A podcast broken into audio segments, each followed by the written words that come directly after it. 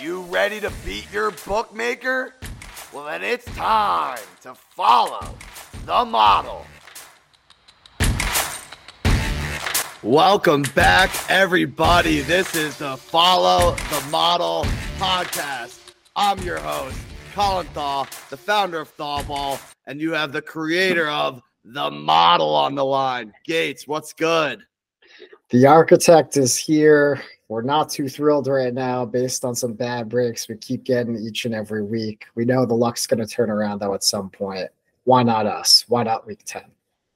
Why not us? Why not now? Let's review last week briefly. The bad beat you speak of was a really bad one. The Texans, I don't know how they didn't cover that game. CJ Stroud setting unbelievable records, rookie records left and right, had one of the games of the season thus far, and yet they did not cover because of an injured kicker. Like, you can't make this stuff up. It is insane. Beyond that, the week really swung on that four unit Bills Bengals play. What do you want to say? Yeah, the Bills play. We'll we'll take the L there. Um, if if you watched the game, the Bengals were definitely in control for most of it. I will say it's pretty perplexing why Sean McDermott has tried to run this slow offense. It, it, just doesn't work. It's pretty clear if you follow guys like Warren Sharp who really know what they're talking about. They've been saying this for a while. The Bills are at their best in a hurry up offense and that Brian Daboll type of scheme, especially Josh Allen. They really need to quicken the pace they started to do it in the second half and the offense came alive, but it was too little too late, right? And even in the first half, there was no Josh Allen rushing, wasn't even trying to scramble. He needs to scramble. I, I get you got to be a little safe with him, but at this point in the season, against, you know, in a huge game, you got to use him to his full capacity. And it felt like they played a very reserved game plan. They were down a lot. And then when they needed it most, they tried to unleash it. It was too little too late. They still could have done it, but then we have bad fumble luck in almost every game horrible fumble in the fourth quarter there when the Bills were driving at the 20 yard line, which sealed our fate. Right. Dalton Kincaid, the rookie tight end, coughed it up as he got flipped up, turned upside down. And just like the week got flipped, turned upside down on that play for the week, minus five units, three and four record on the season, 22 and 25, minus nine units. So now we have to hit the stretch run in overdrive to make up for some bad beats and some early season struggles. And that's just what the model is here to do. So let's jump right into it. Week 10 NFL. First game, the Falcons. Taylor Heinicke, Taylor Gang is now the quarterback, and they have a money line game against the Cardinals in Arizona, who look to be getting back Kyler Murray.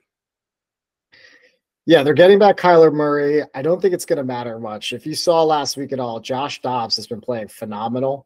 You can make a definitely make a case of right now, especially because he's been in the you know he's been playing all season long, right? So he's right in the heat of the season. Kyler Murray is coming in super cold. Coming off a torn ACL. There's definitely a case to be made that you'd rather have Josh Dobbs back there at quarterback right now than Kyler Murray. So Arizona's still a shit show really both sides of the ball. If you look at up and down their roster, they have the worst roster in the NFL. The Giants are giving them a run for their money, but it's still the Cardinals. And the Falcons just got to win this game, right? This is this is a game where because the NFC South is so bad, the Falcons are right in it. But this is a this is a do or die game for them. If they lose this game, then they can't realistically think they can make the playoffs or have a shot of doing anything this year. And we like we like Heinicke, Taylor Gang. Let's go. He's been so much better than Desmond Ridder. The defense all of a sudden started slipping. I still think they're a pretty good unit, and I think they're going to be able to keep Kyler in check. So let's just get an easy W on the road and let's move on.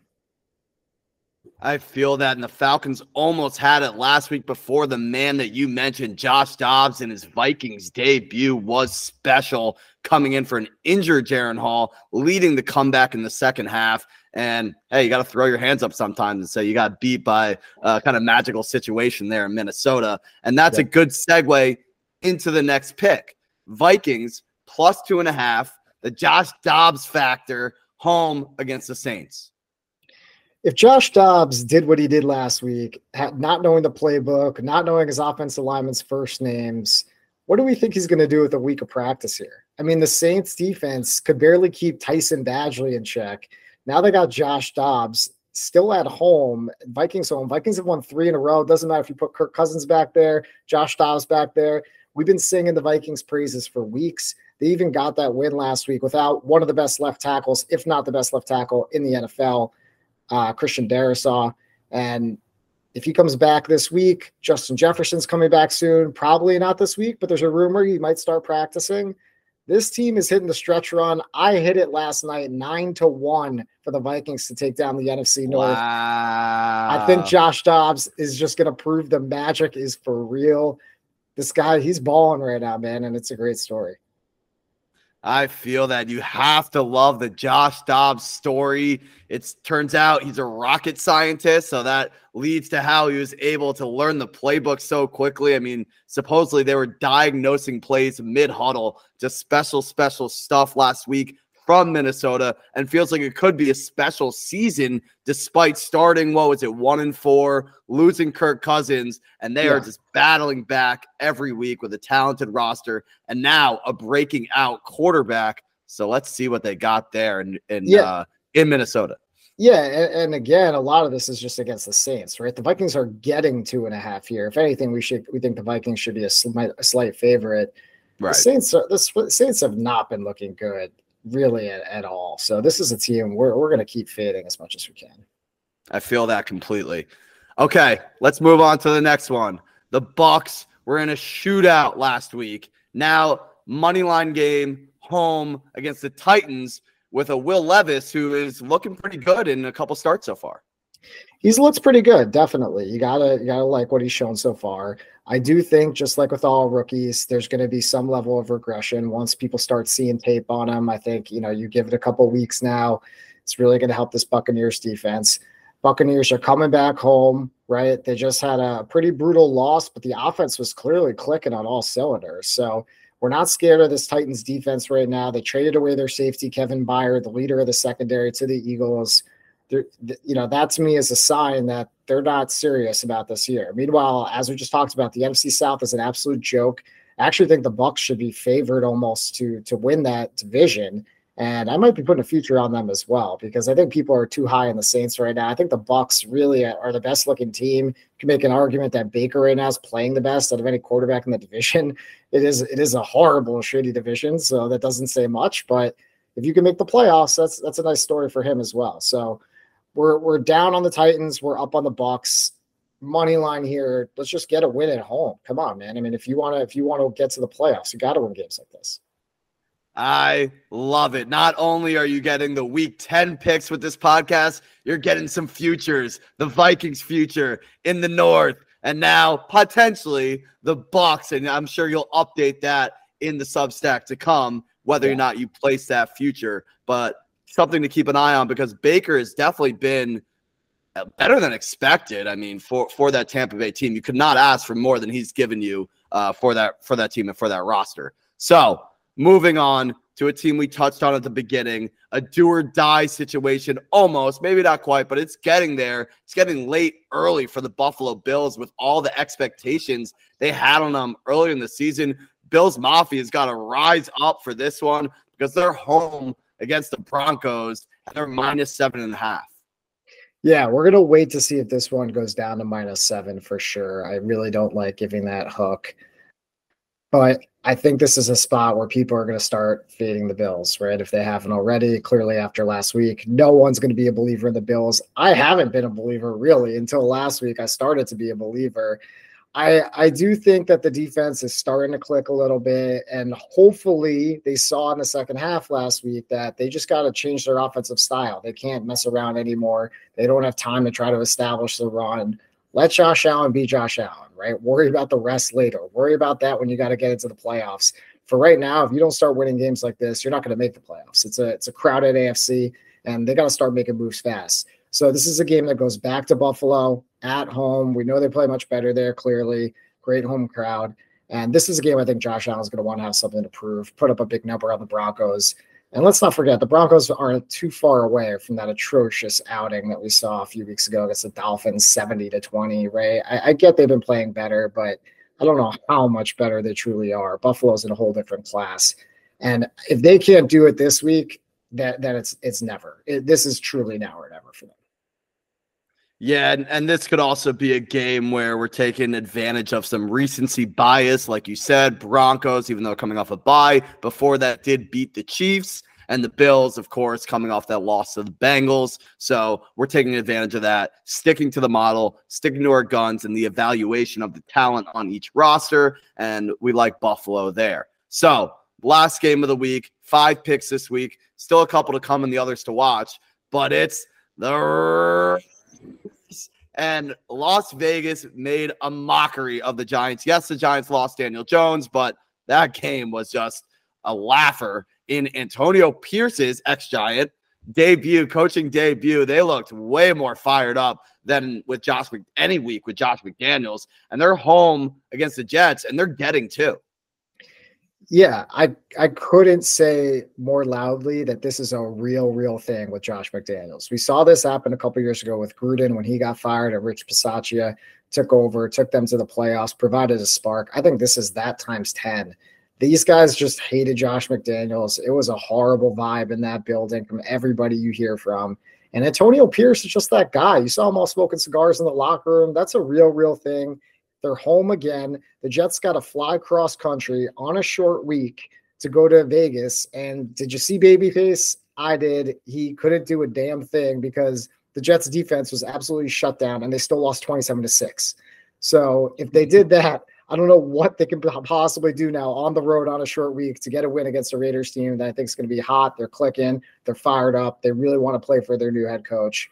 This this is a I, I like this play a lot for sure. For those unaware, babyface is babyface Zach Wilson. And yeah, he's made some throws this season to keep them in the hunt. But yeah, Monday night was not one of the pretty ones. The defense kept him in him all night. And then every time they got even close to field goal range, he'd take a back breaking sack. So with Maxx Crosby terrorizing the Giants last week, you expect that to continue.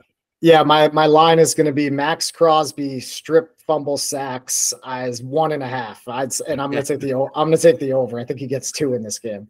All right, a player prop on this podcast too. Let's see if we can. I haven't seen a line for that, but yeah, I want to see some odds there somewhere. I'm, I'm calling. Yeah, I don't think I've seen one of those either. But hey, maybe this uh, a model line we'll start offering.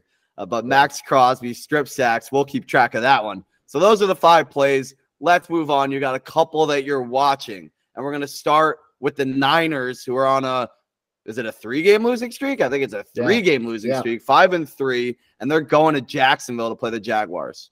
Minus three. Game, three. three game losing streak. They're both coming off a bye, both these teams. The Jags are six and two. They're sitting pretty. This is a game they can almost afford to lose, right? I mean, not no one can ever afford to lose games, but you know what I mean. They're sitting comfortably right now in that AFC South. They've been overachieving so far. We were fade Jacks fade all the way. I think they've had an easy schedule, but you got to give them credit. They've been playing well. The Niners are on a bit of a slide, but a lot of it's been without Trent Williams, without Deebo Samuel. We're gonna watch this one because if those two guys come back, we we love this play, right? I, I think it's not one other thing to mention. They also just made a trade for Chase Young, the defensive end from the uh, the Washington Commanders. We call him Skins, and then they also acquired Randy Gregory, another DN from the Broncos. So this is a, a, front seven, front four specifically that just had so much firepower on it already with Nick Bosa, with Javon Hargrave. The list goes on. Arik Armstead. Now they're adding these guys to the mix. If they get Trent Williams back on offense, this defense is going to shut down this offense. I think that's not even a question. It's just a matter of, hey, what can the 49ers start clicking on offense? I think they can let's let's even let's lock this in and we can buy it back the other way, right? Because I don't think there's any way this line goes down. People are going to start being on the Niners. I think it's gonna there's gonna be a lot of momentum behind them because of what all I just said. For sure. Yeah. The rich get richer with those two additions as that defense hopefully continues to dominate, starting with Jacksonville this week. You had one more that you're watching the Lions minus one and a half, traveling to LA to take on the Chargers. And the Lions now have the Vikings kind of nipping at their heels as they search for their first division title since 1993. Yeah, they this is one where if you take the Vikings future and the Lions lose and you bet on the Lions, then you know, in a way you've hedged your bet a little bit, right? But the the Lions are coming off a bye. The Chargers are coming off a short week, flying back cross country to home in a place that we know the Chargers don't have a more, more much of a home field advantage to begin with, right? So the Lions are probably going to travel pretty well. This is the best Lions team that there's been in I don't even know how many years, probably 20, 25. Even that year with Stafford, this team's been better than that so far. So they're going to travel. I, I, I know a lot of people in Michigan that are traveling already to every game. They're going to go to LA for what's seemingly a vacation right now when winter's coming upon us in Detroit. So they're going to show out. Really, I wouldn't even give any advantage to the Chargers being home because of everything I just said. The bye combines with Chargers flying cross country short week. And Detroit's a much better team. The Chargers had 191 yards of total offense last week and somehow did what they did. They got a punt return touchdown. They got three fumble recoveries. Can't count on that every week. The Lions are are definitely better, and we got we we like them this week. Yeah, it did seem like the Chargers were trying everything they could to charger that game Monday night, and the Jets just would not take advantage of all the opportunities to stay in that game and make it close in the end. So, uh, yeah, makes sense. Lions over Chargers as the second to watch, and you're going to keep an eye on that. Update it on Friday with the Friday night inactives. So, those are the picks for week 10. Anything else you want to say before we sign off? That's about it. We gotta just keep trucking right now. We've caught we gotten some bad breaks, but we're feeling very strong about all this. We almost ran some plays that won last week, almost around the Raiders and the Ravens, and, and those came through big time, right? So if anything, blame me, blame the architect, don't blame the model. We're gonna turn this around. Let's keep it going. I feel that. Yeah, it's just the unit plays at this point, and we're about to take off like a rocket ship, like we started to a couple weeks ago. Now it the season really starts, the real season, the back half of the season. And thanks for listening. This was the Follow the Model podcast, and we're signing off for week 10.